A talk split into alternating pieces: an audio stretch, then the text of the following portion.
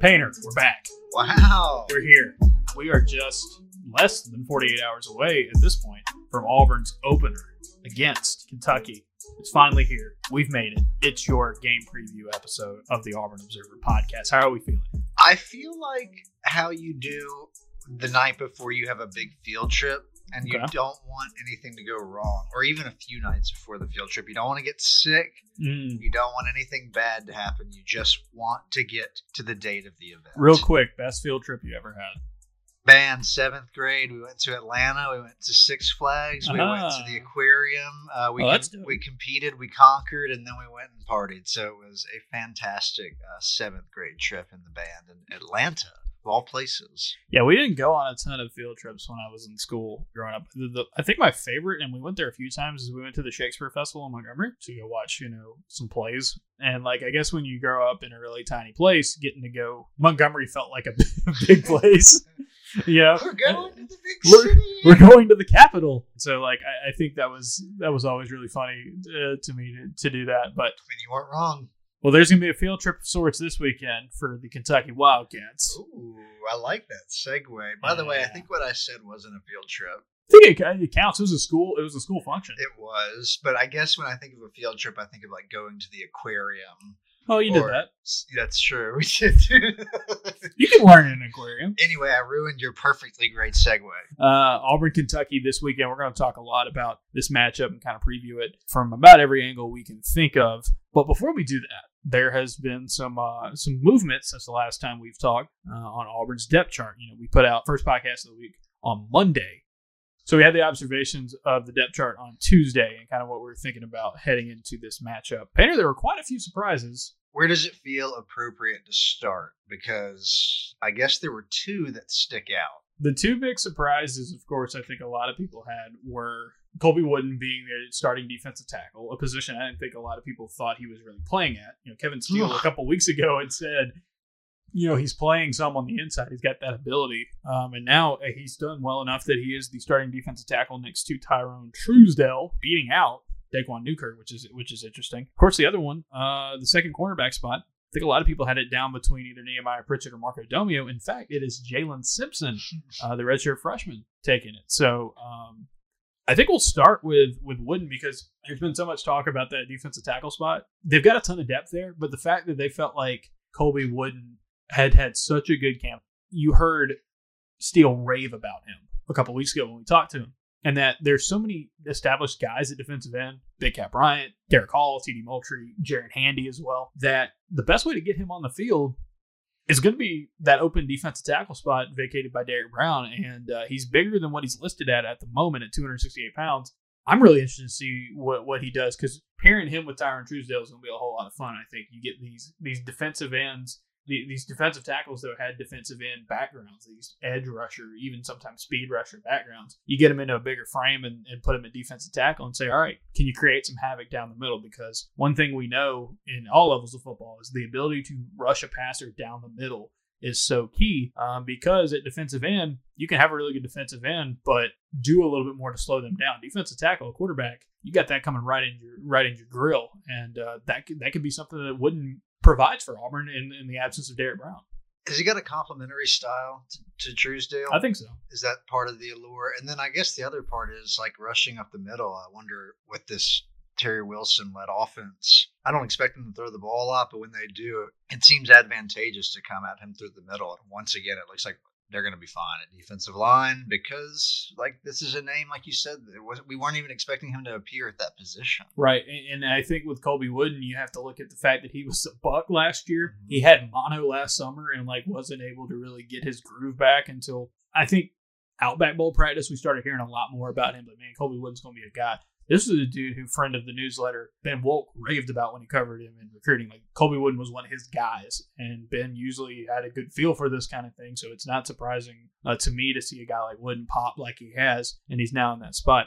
The other thing is, is the defensive tackle spot. They're going to rotate. So they have so much depth there. Yeah, I was going to say, what do they do there? Because like, uh, there's some other names behind them, notably Trey Butler, that I want to see, and like, I think we will, right? Just Yeah. because we know how much they rotate. Interesting fact there at defensive tackle is Zykeivous Walker getting the edge over some of those guys at, at defensive tackle uh, in the backup spot.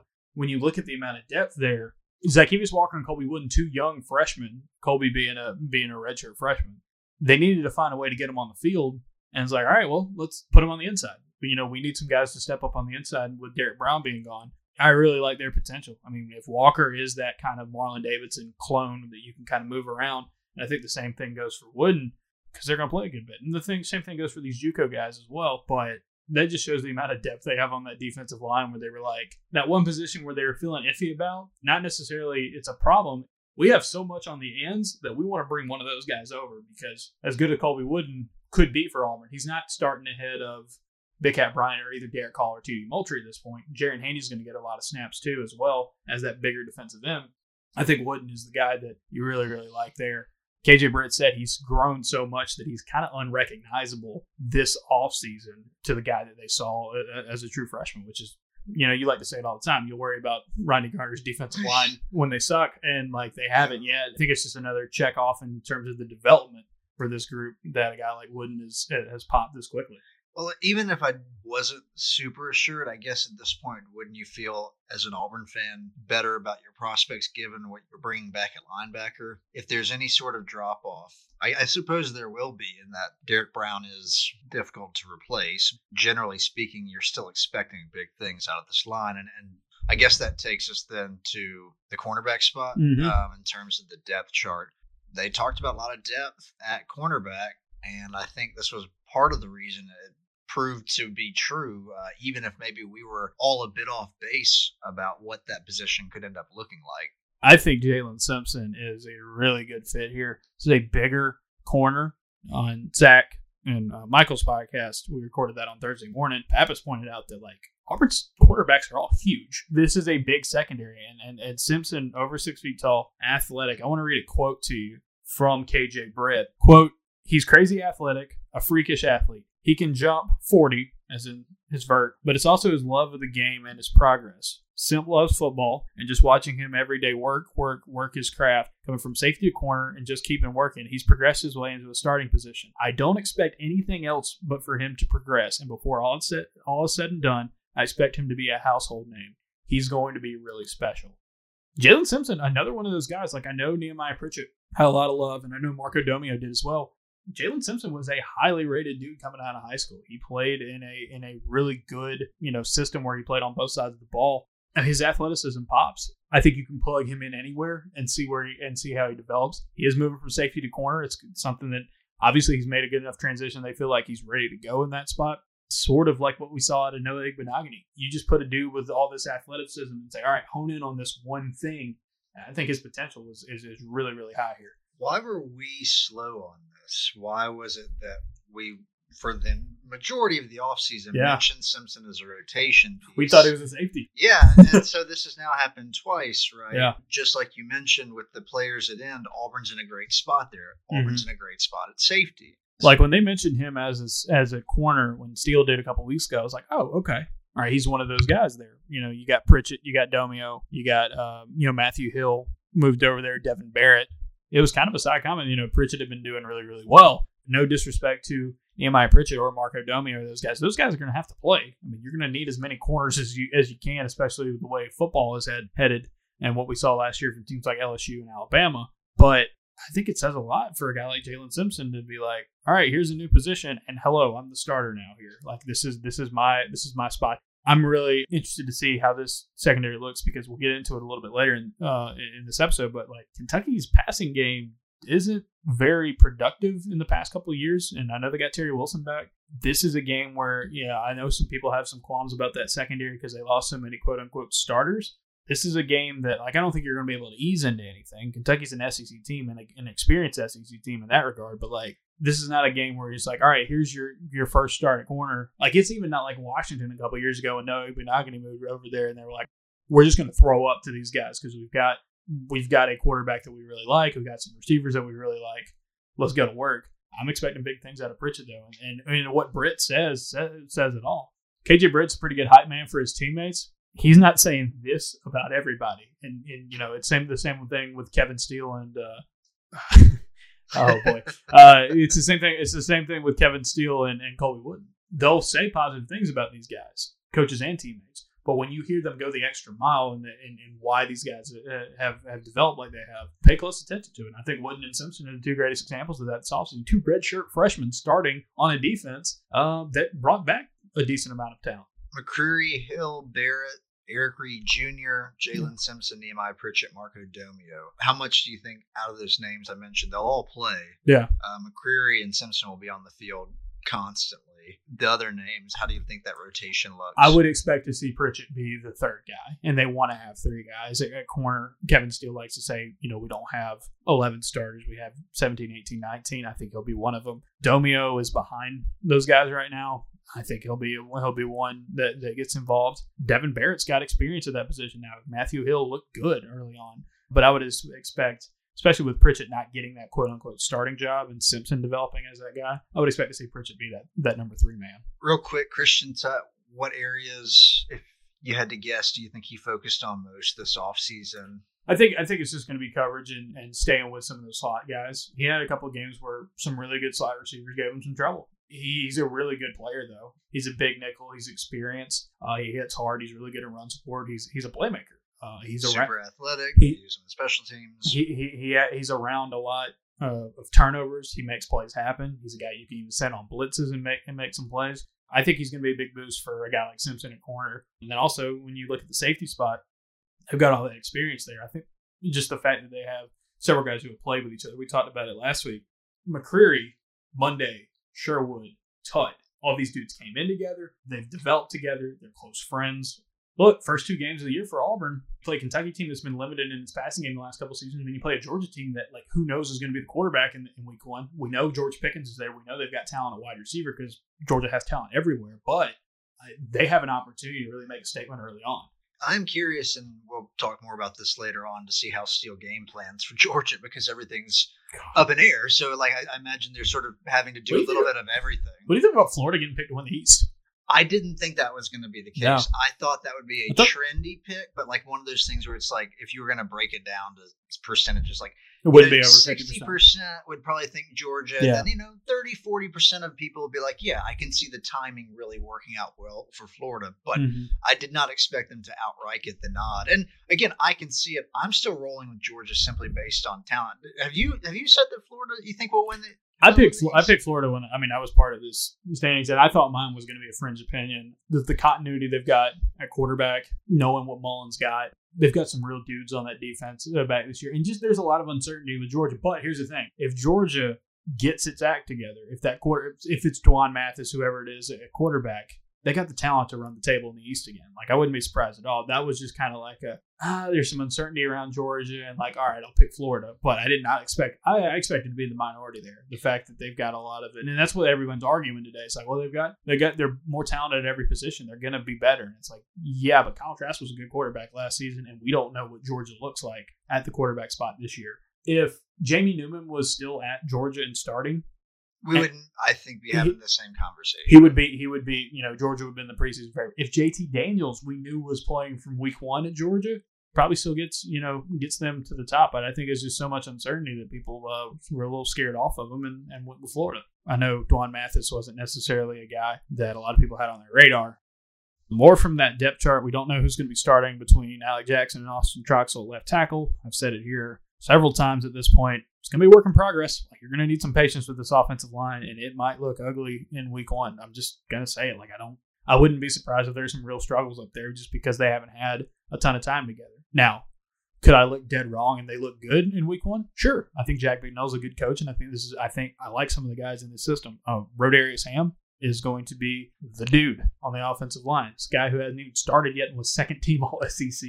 That says a lot. I know. I know. Our buddy King Dave McKinney is trying to say he's the conductor of the hype train. Um, I think I've given my seat up to him. I'm letting him. I'm letting him take control of that now because just by more people are looking at him. everybody you talk to say this guy's going to be a star. we need to give offensive linemen more love. If they can, and we'll probably get to this in a moment, if they can run block well, uh, and obviously they're gonna have to be able to pass block some. They can't be atrocious, but Mm-hmm. uh, with with Bo's ability to move around some, I feel like they don't have to be stellar. At Yep. it. They just got to be able to run the ball enough to not be one dimensional. I think with the athleticism and size they went with, that seems feasible. You would think. Nobody wants to hear this right now. I don't think, but like, there's only or two seniors on the two D that are sen- uh, on the on the offensive side of the ball. This is a young, It's a young, offense. young offense. and they could bring everybody back. Now we'll see what Seth Williams and Anthony Schwartz do, uh, do, but like everybody else could be back for Auburn next season. If Auburn's not on fire on offense, if early in the year this has to be a lot like we did in 2019, which is rely on that defense and and work towards getting better on the offensive end, so be it. This is not the end result for Auburn's offense. Like next year is the year where you can think, okay, this this thing really really goes. In the meantime, you've got to be more explosive on offense. You've got to show progress. You can't plateau. Uh, I don't think there was anything else to really, really that really stood out a ton on that depth chart. Shaun Shivers RB one, like we thought he was going to be. Uh, I think you should feel good about your backfield between Yeah. what you've got and a returning starter in Nix, although that certainly has been debated hotly all off season. You know how good, uh, and in some cases, is he good at all, which seems silly. But nonetheless, I'm cautiously optimistic that it will be fragmented, that it will not always look smooth, but that there will be moments and drives. There's real that- potential, That will yeah. look good against Kentucky. Even though I'm with you, I think it's hard to imagine that it, it looks uh, super polished in week one. Kentucky's defensive front, no stars, but like they've recruited really well the last couple years on the defensive line. So I wonder how many of those young guys are going to turn loose in, in week one and see just how Auburn's own offensive line handles that. Jeremiah Wright moved to defensive tackle, give him some more depth there. You've got a lot of veterans. When I say veterans, you got some older guys at offensive tackle, and you're recruiting a ton of them. So like this makes sense. Six foot five, three hundred and forty pounds. If they can turn him into a guy who can contribute on defense at defensive tackle in the future, like that's a big man that you want to you want to help. If more than anything, like eat some space up. Can't teach six five and three hundred and forty pounds is real rough to run straight into. So uh, only two injuries out for a while. We knew Romello Height had been dealing with an injury. He is going to be out indefinitely, along with uh, OC Brothers. Uh, those are shoulder injuries. They had surgery and they'll be out indefinitely. Malzahn thinks that they could both play by the end of the season. We still don't know who the punter is going to be. We still don't know who the holder is going to be. I believe that Oscar Chapman and Aidan Marshall, I think you could see both of them early. And it's just going to be a matter of who does most with their chances because they're different styles. Aidan Marshall, more of that traditional American punter, you know, trained up in American football. Oscar Chapman can do some more of the unique stuff that like an Aussie rules guy. Cam Riley was compared to Karlos Dansby in terms of his uh, his frame uh, and athleticism, which uh, get excited about him. I think he's a guy you could see play a lot in 2020, especially fighting for that fourth linebacker spot. And I'm sure they're going to play him and, and Wesley Steiner as well. We want to move on to talk about Bo Nix and the story up at the Observer. Before we do that, let's talk about our good friends at Homefield Apparel. HomefieldApparel.com, premium vintage collegiate apparel. They've got some Auburn stuff in there. I know a lot of you who ordered when they did Big News Saturday a couple weeks ago. Um, you're starting to get them in in the mail now. There's been a lot of Auburn fans been showing off their stuff. Painter, I mean, what, what more can we say at this point about about home field? It's just the most comfortable t-shirts and hoodies and, and, and even sweatpants if you want them. Uh, sweaters as well. You know, I- it- this is my official podcasting attire. I have to wear a home field shirt. They're the most comfortable shirts I own. I only wear home field apparel now. I've just been wearing the same three shirts for the last week and a half. I don't wash them; they're sacred to me. And uh, right now, uh, I would have to say I'm a happy boy. Go get some home field apparel. If you're late to the game, there's still plenty of time. I believe we've got a promo code. We've got a promo code. You type in Observer your first uh, order at home field. Promo code Observer. You get 20% off of that. Yeah, get you a hoodie, get you a sweatshirt. It's going to warm up the back here a little bit. We had a little bit of cool weather. They've got some awesome hoodies. Uh, you can get one with with the side eye uh, painter version of Aubie on it. Do Uh, you uh, do you get mad when people celebrate fall slash Halloween too soon? No, I, I think you know. I think if you celebrate fall, if you're like happy that it's fall, yeah, go for it, man. I don't like I don't like Halloween, so I don't have a I don't have an issue there. But like fall, like yeah, you're tired of being hot. I love the summer, even though the fall equinox doesn't mean hey the weather is going to be cooler here. Like that never seems to work here in in, in the Auburn area. You want to you want to be able to layer up, man. There is a small school that you particularly love, or a small school that you particularly love the way they look, aka most of my collection, you can check that out at homefield.com. Shout out to the Hawaii Rainbow Warriors. That's uh, that's homefieldapparel.com. Uh, promo code Observer, 20% off your first order there. And they've got free shipping for all orders over $50. So stock up, folks. All right, you want to talk about Bo? I think it's time. I enjoyed the story. We're recording this on Thursday, Mhm. so that just came out uh, what I think is going to happen for Bo uh, this season. I'm, I'm very optimistic about it. Let's put it that way. I think there will be snags along the way, and a lot of it, you know, hinges on that offensive line. I wouldn't say that you laid out a best case scenario, but you do make an argument for what could happen if you know if the addition of Morrison and Bo's progress kind of come together. So this all started on Tuesday when Gus Malzahn said in his press conference when they, he was asked about Bo. Yeah, here, here's the quote. He's got a lot of confidence. I know him and Coach Morris have worked extremely hard together. He's excited.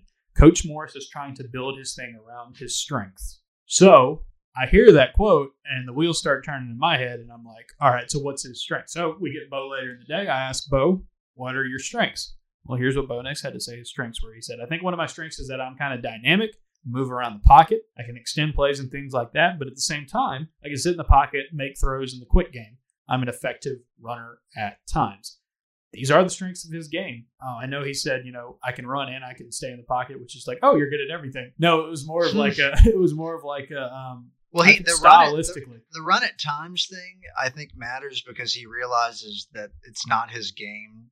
He's not going to run like Nick Marshall, but he is yeah, right. He's not you Lamar mentioned Jackson. it in the story what was he Auburn's most efficient runner? What was what was in, in, terms of not getting touched? Basically, he was the most effective runner last season that Auburn had in terms of success rate, yards prefer, before before contact, and first down rate. When he tucked it, and this is not scrambles. This is when he was a this was a running play that he ran. You know, of the guys who ran the ball more than twenty five times, he's that kind of guy. He's not Lamar Jackson. He's not Nick Marshall, like you said, but if he can be a dude that can move his feet and make some plays on the on the ground, it's a big it's a big deal for him.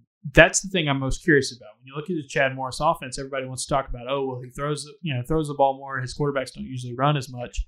But when you look at Nix's, that was something he was good at last season. Can he be that type of guy? When he ran the ball and he moved, he didn't make a lot of plays, but he kept plays alive and he avoided the big negative. None of his six interceptions last season came when he was under pressure. None of his fumbles came when he was scrambling. He takes care of the ball and makes smart decisions when things break down including throwing the ball away. Including throwing the ball. Take a lot of sacks. And throwing the ball away is something that affects your completion percentage a lot. But if you look at it, you look at his adjusted percentage, it's not quite as bad as it was. You know, as fifty-seven percent clip before if you don't adjust it. For a true freshman, that's not bad. You just got to get better at some of that aspect of your game. And I think in this season, where you didn't have a full off season of, of preparation, you have an offensive line that's brand new being having a quarterback you feel like can run the ball and like make things happen when stuff breaks down is key because guess what? Things are going to break down. Bo Nix is a runner. He doesn't have to be Nick Marshall, but if Bo Nix is a runner, he can be a weapon for this offense, especially in terms of design runs. And that just builds on top of it. If Nix is more of a threat to tuck it and go, that's going to open up the lanes a little bit more for guys like Shaun Shivers and all those other running backs. And also, it makes the RPO a little bit more effective. You're going to get those linebackers to start cheating down a little bit more, starting to overplay it a little bit. And then, boom, you hit a little slant to Seth Williams or a little slant to Anthony Schwartz, which is what everybody wants to see. That's an RPO that can that can really really make it go next level, and that's his game. So the short routes, he's great at the short throws, I should say. I wouldn't I wouldn't call him great. He was good. That was okay. the best part of his game. And then the intermediate routes, yep. he could work on intermediate routes are definitely something he can work on. If, if you look at Sports Info Solutions last season, he was in the 83rd percentile in terms of short passes, but 20th in the intermediate passes. It's not good. Like he was one of the worst, you know, in the bottom fifth of the country in terms of making intermediate throws. Downfield throws, he wasn't bad. Deep balls, I mean, for a true freshman, he can make some plays downfield. So it's that quick game is really interesting. And something that, like the RPO, we've seen Morris employ a lot you mentioned the story, as you've mentioned before, they use. We expect them to use less of the screen game. That's mm-hmm. been more Malzahn's bread and butter. More slants, more drags, more stuff like Which, that. you know, you, you're ready to see that happen with Schwartz. Yeah, and, and I think generally Auburn fans have wanted to see that. Yeah. Now, regardless of what they want at times, Auburn's had effective offenses, and at other times it hasn't been as right. effective. And when you look at Bo Nix's background, his dad, their offense at, at Pinson Valley, and then even if you see it now, if you're in this area, if you watch Central Phoenix City play, which is where uh, Pat Nix is now, like everything's an RPO. It almost feels like um, this is Nix's game. He's been trained up to do that, and it's just can you give him some more confidence that will the running game be more of a threat for him to feel like the passing game off of it can be more effective, the play action game can be more effective off of it, and on top of that, can he run the ball himself as well? Uh, his short throws were really good last season. He averaged nearly seven yards an attempt on RPO throws. He completed 75% of them. It was his most efficient area of, of passing down the middle of the field. Throw the thing to him. Throw it. You saw some of those really good games last year that he had. How many times he was hitting slants over the middle of the field to guys like Seth Williams? Can he do it more with guys like Anthony Schwartz? Can you know some of these some of these bigger, younger freshmen take that mantle up as well? I think that quick game is going to be the, the path to success for him this season. Under Chad Morris, that is the offense that you know that that is something he does a lot more than what we've seen out of Gus. Uh, given the offensive line will probably have up and down moments, at least in the first couple of games. We'll see how it progresses throughout the season. There will be some limitations to what they can do in the first few games, anyway. We don't know how well they'll be able to run block. Nix can do a little bit with that because of his ability to extend the play. But at the same time, if he's just running for his life, that will negate some of the progress I will feel he has made this offseason. I think if he's in the neighborhood of like 65, 70% completion percentage, averaging, you know, eight or nine yards an attempt, you know, seven, eight, nine yards an attempt. That's a good that's a good spot to be in. This Kentucky team does not give up a lot of big plays through the air, but you want to still be effective and you want to be efficient because if you keep hammering away, maybe you get a, get a crease. Don't feel like you have to go for the the like it's not going to be like chunking downfield and pray. If Bo Nix has a game where he's over 200 yards, he does he takes care of the ball, he completes you know close to around a third of his passes. I mean, uh, two thirds of his passes, I should say. He's in a he's in a good he's in a good spot, and that's a good game against a defense in Kentucky that it's going to be tough. Like they don't give up big plays. There's not a ton of star power back there. I know they've got an LSU transfer at corner that they really really like that could be a really big weapon for them. But you know, on top of that, I think that I think that this is a matchup that that he can really go to work in and say, all right, you've heard it all off season. It's going to be a different offense. Seth Williams is really really excited about it. He looks like a different person. This looks like a different offense. All right, let's let's put it in action knowing that he's not a finished product yet. This is game one of year two. He's got at least one more year left. He's got he's got room to grow for sure. How much does he improve in this first game? We've seen him win games, close games, not necessarily lighting it up, you know, on the stat sheet. Can he do that while putting up some bigger numbers? And like Kentucky, Kentucky's gonna be a really good football team, but they're not they're not Alabama, they're not Georgia. Like, so what does he do in this kind of matchup? Yeah, it's an interesting matchup uh, because it's not this team that's a pushover. The defense will be very capable for Kentucky, but also right. the next week they may face the best defense in the country. Yeah. Uh, so it, I guess fortunate that it's not week one, but you're not really getting a slouch either, which is probably for the better, right? Like you're going to end up getting a good test uh, before you have to I don't think they'll play a defense as good as Georgia's the rest of the year. No. So you always think you always think Alabama's going to have a great defense and like they're going to be healthier this year. You would imagine, but yeah, Georgia's going to be the one. So I, I think it sets up well, albeit I think it's going to be uh, ugly at times and I imagine frustrating. Uh, I, I, am excited. I think that we will see glimpses of what uh, Auburn fans have been desperate for for a while. I'm of the opinion that Bo Nix has a good game, but a lot of it's going to hinge on how that offensive line looks and how effective he's going to be able to be. And again, uh, this offensive line probably going to be a work in progress. Like there, there have been some rough days for them in, in, practice, and they have not been 100%. How does that look like on the field in a real game against a Kentucky team that's got a lot of veteran pieces? If you want to buy in stock into the fact that Bo Nix will be a good quarterback this year, Chad Morris is the type of guy that fit wise, it makes a lot of sense. I mean, you can go back to pretty much everywhere he's been but Arkansas. The quarterbacks he inherits, the, their first year, take off. Bo Nix can be that guy. And we know he's talented and we know he does a lot of the things really, really well that you want from a young quarterback. He won nine games. However, he looked real rough in some in, in several of the games at Auburn lost last season, and like a lot of that's on him. So how much does he step up?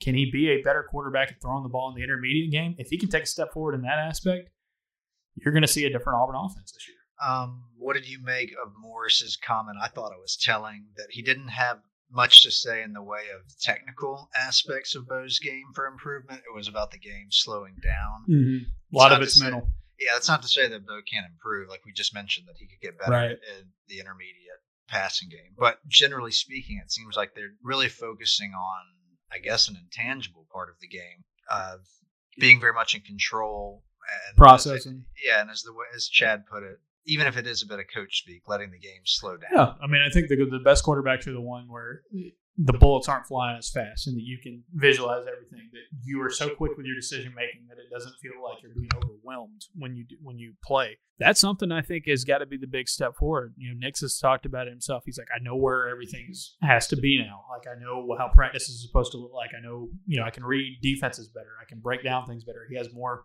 uh, command uh, with his offensive line you know he he feel he's a leader of the team he got the second most votes to be a captain this season as a sophomore and that is significant. Do you take that step forward mentally? Um, and we've talked about his mentally. You know, he he he lost his confidence last season. I can't imagine after the Florida game that it was easy to No. come back. You know, I mean, I think that if you were objective, that was a really tough environment for him. You know, it was probably also like the biggest game that their football programs had Yeah. in, in five years. And, and on top of that, on top of that, I'll say this: early last season, there was a lot of talk when he was struggling that people there were people pushing for Joey, and they were and, and people were.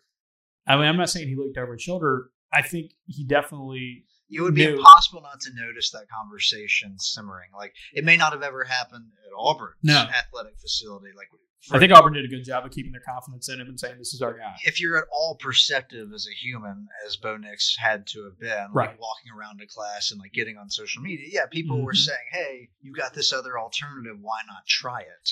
Yep. I think this year there's no doubt it's his show, and we saw it a little bit late last season. You know, after Joey left, and like after it was like, okay, this is this is this is what moving on is going to look like. It's it's Bo Nix's show. You saw him play a little bit better towards the end of last season. Now, Did you not think he looked really comfortable in the game-winning drive against Alabama? You know, and Yeah. uh, he didn't score the touchdown. That was Shaun Right. Shivers, but like, you know, that's a huge moment. and he's playing at home, which I mean, statistically, he was a he was a good quarterback at home. Rough on the road, but he was a good Florida and LSU would. Uh, Those are tough spots to play.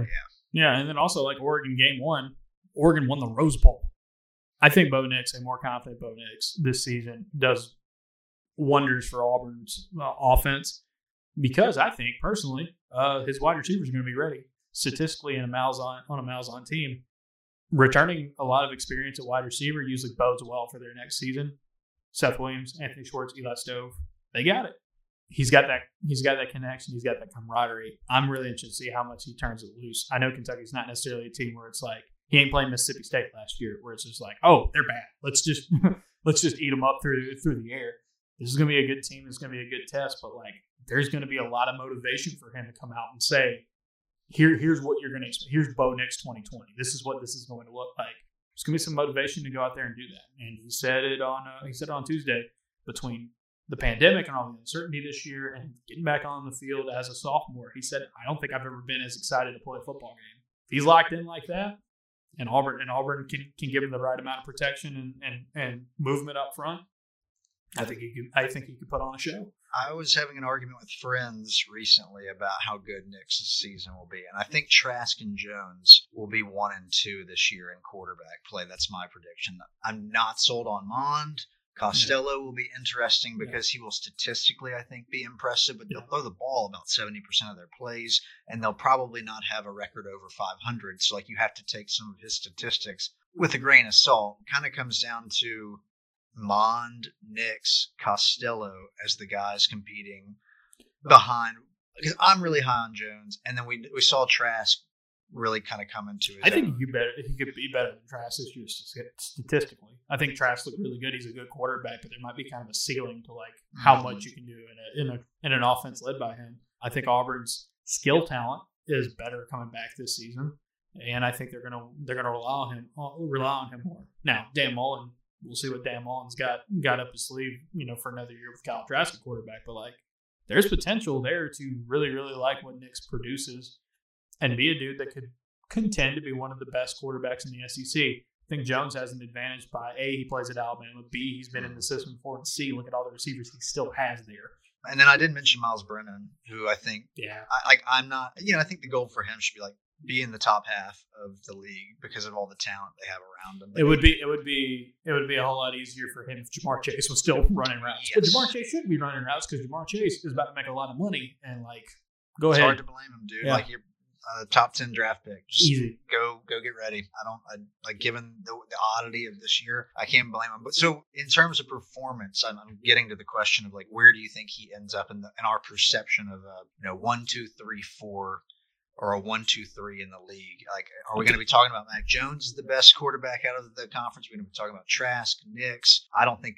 I don't you, think you it's or I think. Mond. I think there's this perception that he'll finally take the step forward. I think he could be the number two quarterback in the SEC by the end of the year. I think Jones is going to have those numbers, and he's got a little bit. I mean, he doesn't have more experience than Nix, obviously, but it's the the weapons around him, the team he plays We've for. seen him enough to know that like he's got it. he played really well last year. Um, and, you know, after Tua went down, I think he's got the, the opportunity to be, you know, second best quarterback in the league. And like, look, man, if he pops it, he's a five star. Like he, like he's a good player.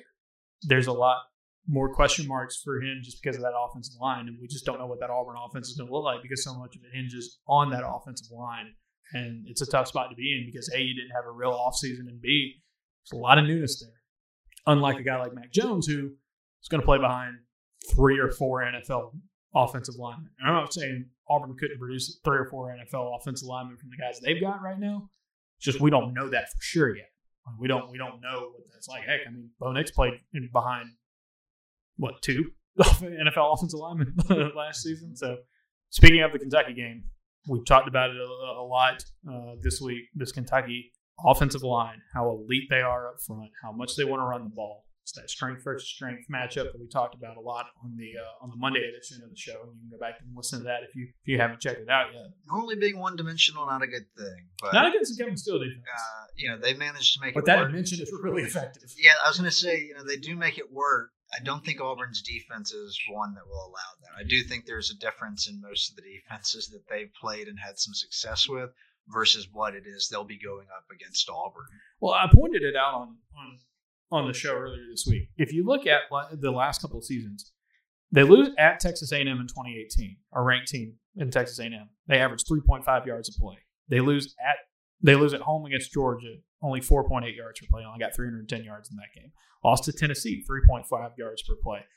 In their losses, they have struggled moving the ball because they're. I mean, even with Terry Wilson at quarterback in 2018, they are they were kind of one dimensional. And then last season, when they lost only 177 yards against Georgia, they did put up a decent amount of yardage against Florida, 407, but did lose that game. But yeah, 3.4 yards uh, a play against South Carolina, 386 overall yards against Mississippi State, 327 yards against Tennessee. Man, Tennessee's had their number. Great defenses like ones that Florida and Georgia have had have done a good job of beating them and slowing them down. Yeah, even in the game you saw where they had some, I guess, some nice offense against Florida, they didn't win the game. Right. Kevin Steele, extra preparation for this game with a defense that I know they don't have Derrick Brown and I know they don't have Marlon Davidson. They I don't know how they, got get more than twenty points. Like I don't, you know, I don't understand. Like, I don't think Auburn's offense has to be at a point where it will, I think, uh, excite you know the fan base later on in the season. It doesn't need to be that yet. It just needs to be adequate. I do not understand how Kentucky is going to put together even three sustained drives of seventy-five yards or more. Yeah, last season, if you look at it, the scoring offense for Kentucky against teams that had a winning record, they averaged 23 points a game. In conference, they averaged 18 points a game. Against Power Five teams, they averaged 22 points a game. And this was an effective offense running the ball. This is what everybody, the hype was about. I know Lynn Bowden and they were one dimensional, and Terry Wilson should be a difference maker. The year before, 22.9 points per game against Power Five against Power Five teams, 23.3 against winning record, 18.3 again uh, against against conference opponents. This is a team that wants to keep it low scoring. If Auburn, if if Bo Nix and on this Auburn offense can get three or four touchdowns, I think they win the game. I think it's the same thing that you could say at almost every game, but it's heightened because of the way they want to possess the ball. Like Auburn on offense has to protect the football, Mhm. and on can't give Kentucky short fields. right, the field position will of course be important. Cliche but true, and then you know they cannot give up big plays on defense, and I don't expect them to. Yeah, I think to me this game is going to come down to how much we see from the Auburn offense.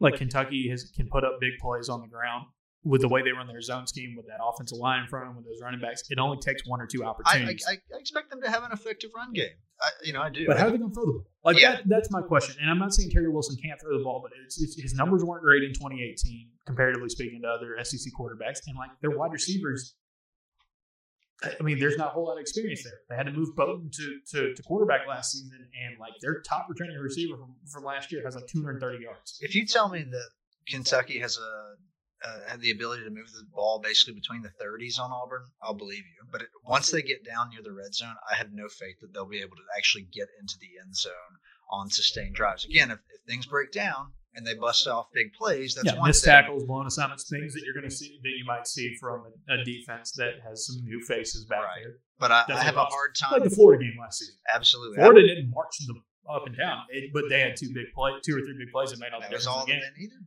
And guess what? Kentucky, those running backs can make big plays, especially behind that offensive line. They get a hold of those guys. Those guys can be gone. So it's going to be a big game for KJ Britt, Owen Pappoe, uh, Zakoby McClain to a guy like Jamien Sherwood as well. Tackling in the secondary is going to be key as well because Kentucky's going to try to get out in space and, and, and make Auburn pay that way. I just have a hard time that if you're that uh, what we know of this Kentucky offense looking pretty one dimensional, and we'll see how see how much that passing maybe dimension they get back with They did, maybe maybe Terry Wilson takes a step forward. Um, coming off an injury, not a ton of experience at wide receiver. On paper, it doesn't look great. Now we've seen some limited passing offenses in the past hit some big plays through the air on Auburn before. Tennessee comes to mind in 2018. Um, Washington a couple years ago definitely did as well. That we didn't know they weren't a very a ton of known commodities at wide receiver, and they're like, oh wow, these guys are you know can can make some plays. It could definitely happen in this game. It's just on paper, it's hard for me to buy into the fact that Kentucky's offense is going to be able to put up a lot, even against an Auburn defense that lost two of the best players it has ever had, and several players in the secondary, including a dude Daniel Thomas, who was a, who was an NFL draft pick. Auburn fans, I think, are right to be nervous about the game. Oh, yeah. especially given that it's uh, the beginning of the season and things are just weird. Auburn has won its its openers recently, but they've all been nail biters, so I would expect nothing different from this. I think Auburn wins, but I do think it's uh, frustrating at times. I think the offense is going to look fun in stretches, and I think it will also be like, oh god, uh, at other moments. I think turnovers are going to be the big one in this yeah, one. like if Can't they- give Kentucky short fields. Absolutely. If, if they've got to go the length of the field for four quarters, they're not going to get in the end zone. As good as that offensive line is, and as good as those running backs are, Auburn has better talent. They are the better team, and that does not mean that Kentucky can't find a way to win. we've seen Auburn. could. We've seen Auburn shut down really good run uh, run offenses before. It's the teams that are can be balanced and can be explosive while being balanced are the ones you kind of have to kind of worry about. Well, the the one that comes to mind the most is that Alabama game in 2017, where Right. Alabama undoubtedly, for me, maybe there's a different game that comes to mind for you, but in 2017, Alabama has on paper a much better team than Kentucky does right now, and there are different players, of course, in this scenario, but they dared Jalen Hurts to throw the ball. Mhm. and he couldn't. Like at the end of the day, now you may say, well, the the offenses aren't the same, etc. But like at the end of the day, I feel like we're running into a similar situation in Mm. which they said to Jalen Hurts, "You're gonna have to throw the ball Yeah. effectively," and like, don't you expect there to be some of that same game plan and mentality in this matchup? Yeah, just see how much Terry Wilson has improved, how much those wide receivers are improved. I think that's your path because that running game is going to command a lot of your attention, and it should because it's a good it's a good running game, and again, they have potential to hit hit big plays. For me, Kentucky wins this game if they're able to control the clock, they're able to take advantage of Auburn miscues on the offensive end, and they're able to hit some big plays. They get some guys out of position and know that they're not necessarily Kentucky's not going to come in there, roll in there, and put up 35 points against Auburn, um, even with the new faces. I mean, last year, these last couple seasons, they've averaged 18 points a game against SEC foes, but have been a decent team. In fact, a good team, I would say, uh, in, the 2018 season because they're able to control the ball and you know limit the other team's opportunities to succeed. So Auburn can't give them short fields. Auburn can't give them those opportunities. If they work the ball and you know Auburn Auburn's defense has to have a little bit more seasoning, they can win this game. However, on the other side, for Auburn, play your game on defense and and and don't like avoid the big mistakes on offense. And I think you win this game. You're a more talented team. Kentucky's got the veteran, like I said, Kentucky knows what they're going to do. Kentucky knows what they've got. Auburn, there's a lot of newness to it.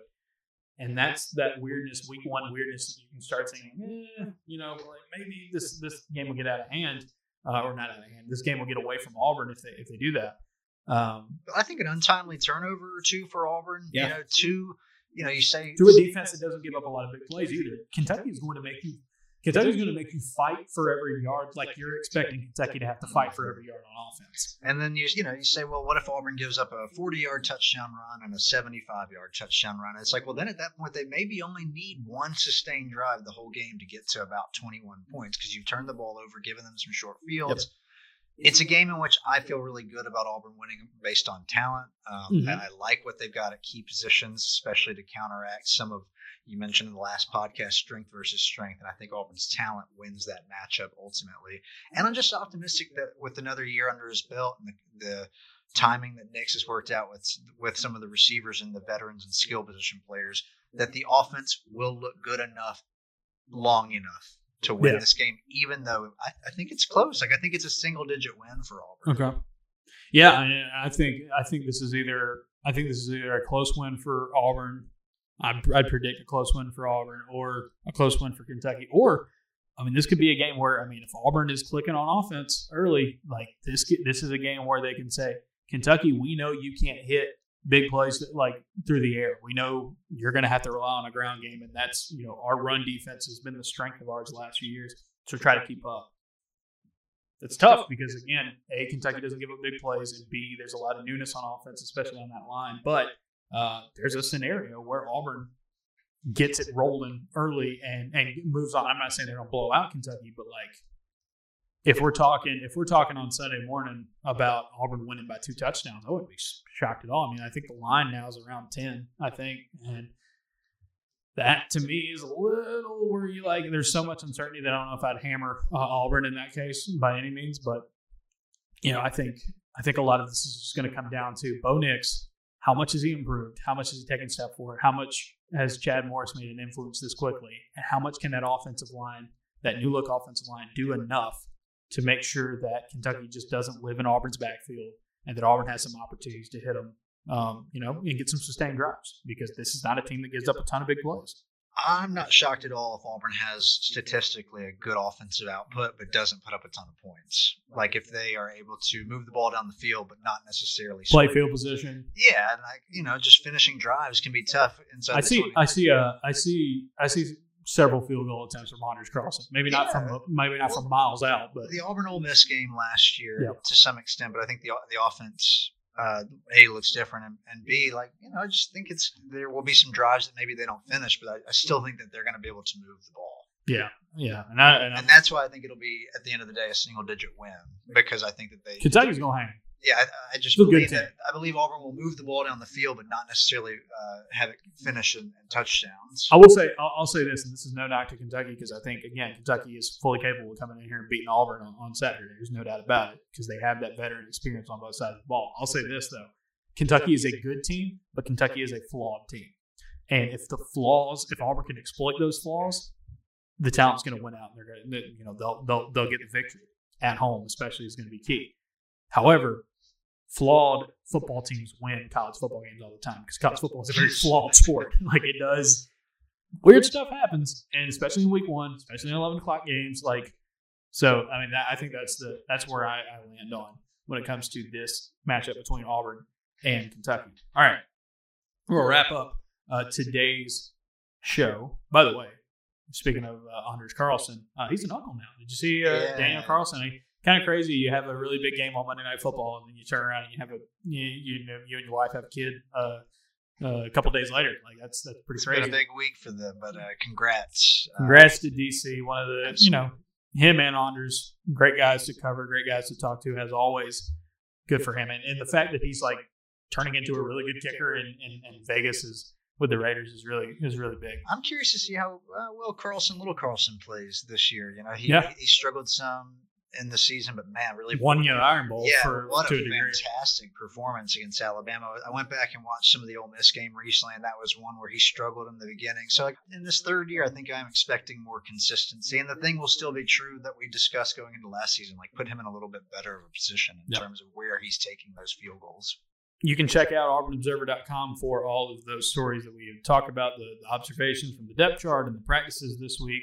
Uh, you've also got the Bo Nix story that we discussed here in the middle of the show uh, on there as well. We've got an SEC fantasy update. Uh, How Auburn do overall? Uh, not as good this week. It's that Uzama injury is going to hurt, but Cam Newton is the number one player, uh, SEC player in fantasy football for the first two weeks of the season. Uh, it's almost like he's still a really good quarterback. So I love that they're paying him no money. it's amazing. It, it truly, it truly is amazing. And he said something about it recently. I saw a quote where he said, "At this point in my career," and he's right. Like I've made enough money. He's made you know, well more than a hundred million dollars. So he's more, and he'll he'll he'll get his next year in some capacity. you would imagine the, the way he's playing early on. You can check all that out at the Auburn Observer, auburnobserver.com. Sign up there if you haven't already. Uh, you will get all of this for free for another week. This time next week, Painter, we will have our first paywalled edition, our first premium episode, whatever you want to call it, for our subscribers. What we're going to do there is um, there will be a feed that you will get if you are a subscriber. You'll get a special feed that you can add to your podcast app. The only one that does not work in that aspect is Spotify. So if you're like me and you listen to Spotify, you're going to have to switch over to something else. We are on Google Pod- Podcasts now, which was a big deal for a lot of you. Uh, I know for some reason Google was the was the slow one for us, but we're on there now. So all you Android uh, fans out there can take uh, can go on there. But yeah, we will put it up, and you'll get a special link for subscribing uh, that you'll be able to listen to it on the website if you want to, or you can put it on whatever app you use, whether it's Apple. Uh, the, you can use Stitcher, Stitcher, that's use. Apple, you can use any of your any Cast. any yeah any If of your third parties. reason, like we mentioned before, Spotify just doesn't uh, let you do it, but the rest of them do. and It's, it takes like 20 seconds. Yep. It's very easy. And so that will be next week. We will preview the Georgia game. That will be a premium episode. We'll have a premium story up that day as well, heading into the Georgia game. And then, yeah, moving on. God, I'm so eager for that matchup because it's like we have a lot to learn about both Georgia and Auburn and how they play in Week One, and then we know Georgia's defense is going to be so good. It's that's going to be a fun episode. Shooting for six dollars a month, and probably what I'll probably do is I'll go for sixty dollars a year. So if you sign up for the whole year, you'll get two months free uh, thrown in there uh, as appreciation for you uh, believing in us and uh, giving us a shot early on. Um, a lot of subscribers. We're now closing in on twelve hundred uh, for for the signups. See how many of you guys convert over once we go to a paid format. Hopefully, uh, it's enough for Painter and I to keep doing this. Uh, so thank you all. Some of y'all have been rating and reviewing and subscribing. Yeah. That's a big help to us. Please, if you don't mind, uh, Lot- just you know, scroll down on your your app. A lot of love on Wednesday when I went on Finebaum. That was really That was cool. cool. That was really cool to see that. You know, this thing didn't even exist three weeks ago, uh, four weeks ago, and to see that, you know, be in that spot, it Well, shows. for what Ferg's talking about, like on the screen, they've got coming up, and it's like you know Justin Ferguson, and of course it's got what you're with, and it is neat to see his independent newsletter. Yeah. Auburn Observer. But that- And so thank you all for also supporting and reaching out. And yeah, exactly. Like if this was something that I was just doing and like that we were just doing and like, you know, 10 people were, were tuning into it, we'd be appreciative of the 10 people, but like there'd be no way we would be able to, you know, be able to get on these platforms and stuff like that and, and talk about what we're doing. So thanks to you guys, you, you've, you've made this thing work so far. And uh, I know we're going to go into a new era uh, here at the start of next month where we'll start asking for, you know, payment for this. Um, again, we know that the times are really rough for uh, a lot of people in this country, especially financially. This might not be a time where you feel like, hey, throw in six dollars a month or sixty dollars a year, whatever you do, um, and that's fine. We'll still have a free podcast each week, and every now and then there might be a free story on the Observer that I put out there. But what we're mostly going to do is you know, try to go back to that paywall format, so to see if this works, to see if we can do this uh, for a living. That would be that would be a lot of fun, I would imagine. yeah, covering Auburn and uh, you know getting to uh, hang out with friends for a living. I, I would say doing it bad. doing it on our own terms you know that's that's always that's always fun going independent it's been it's been a lot of fun and i've had i've had fun uh, connecting with some people who are doing this as well so again huge shout out to all of you who've signed up all of you who have rated and reviewed and subscribed to the podcast all of you who have already asked about converting over to paid to a paid news uh, to the to the paid subscription it's coming next week next Yeah, thursday was we'll do that Um, sorry to cut you off. Yeah. but the number of people, you know, wanting to go ahead and support financially, we appreciate that. That was cool. And you said next Thursday. next Thursday's podcast, we're going to do we're going to preview the Georgia game, and that will be a that will be the first of our premium episodes. But what we will do is our first podcast for every week, which will be the the recap podcast, which we're going to try to shoot for on Sunday this week. We'll recap the Kentucky game and talk everything we uh, we want to know about that, and then that'll be free. And those recap uh, podcasts will continue to be free uh, moving forward. The premium ones, you know, once a week will be uh, the preview episodes. You'll shoot for them on sometime around this time on Thursday afternoon, evening is when we'll put that up. Mailbag on Friday, all that good stuff, and then Saturday it's game day. We'll have some observations posted either Saturday in the later in the evening or Sunday morning, depending on. We'll, we'll still try to sort that out. Um, if you have a preference and you have like an overwhelming preference, uh, let me know, and we will try to figure all that out. But we're learning on the fly, and you guys have been a really, really big help through all of this. All right, follow me on Twitter at jfergusonau. Follow him on Twitter at Paint Sharpless. I think we're both rolling with Auburn to beat Kentucky this week. We will talk to you again sometime on Sunday to recap everything that happens between the Tigers and the Wildcats. Until then,